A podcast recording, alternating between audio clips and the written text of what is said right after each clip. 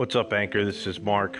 Uh, I wanted to talk quickly about uh, distracted driving, and I, the reason why I'm talking about this now is because Halloween's around the corner. It gets darker earlier.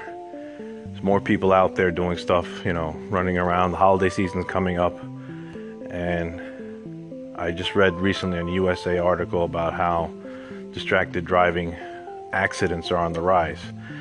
The average person takes about five seconds to send out a text. Uh, or they take their eyes off the road for about five seconds to send out a text. That's definitely way too long.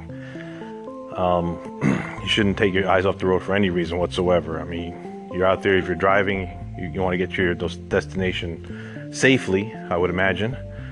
And any messages or emails or phone, phone calls can wait.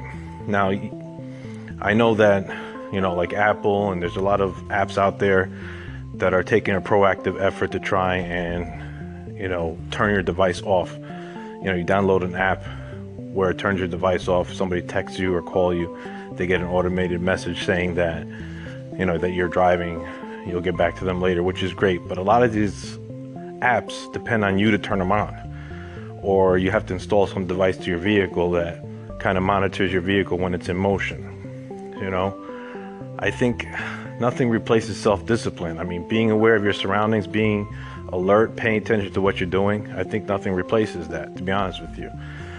And, you know, cell phone just happens to be one of the things that distract people. I mean, there's lots of distractions that are out there. Actually, I was on my way to a convention in Atlantic City recently, and a guy in front of me was swerving back and forth.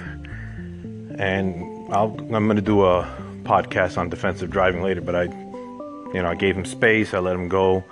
Once there was enough space for me to pass, I did pass him, and I looked, and he was definitely uh, distracted. He was actually eating something. So I don't know what he was eating, but he was eating something. He was actually having his food inside the inside the uh, vehicle, which was causing his vehicle to swerve back and forth.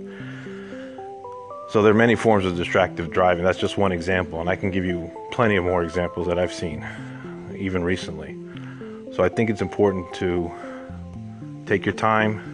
Get to give yourself enough time to, to get to where you're going, pay attention to what you're doing, pay attention to your driving, and do the best you can to get to where you have to, uh, to be safe, okay?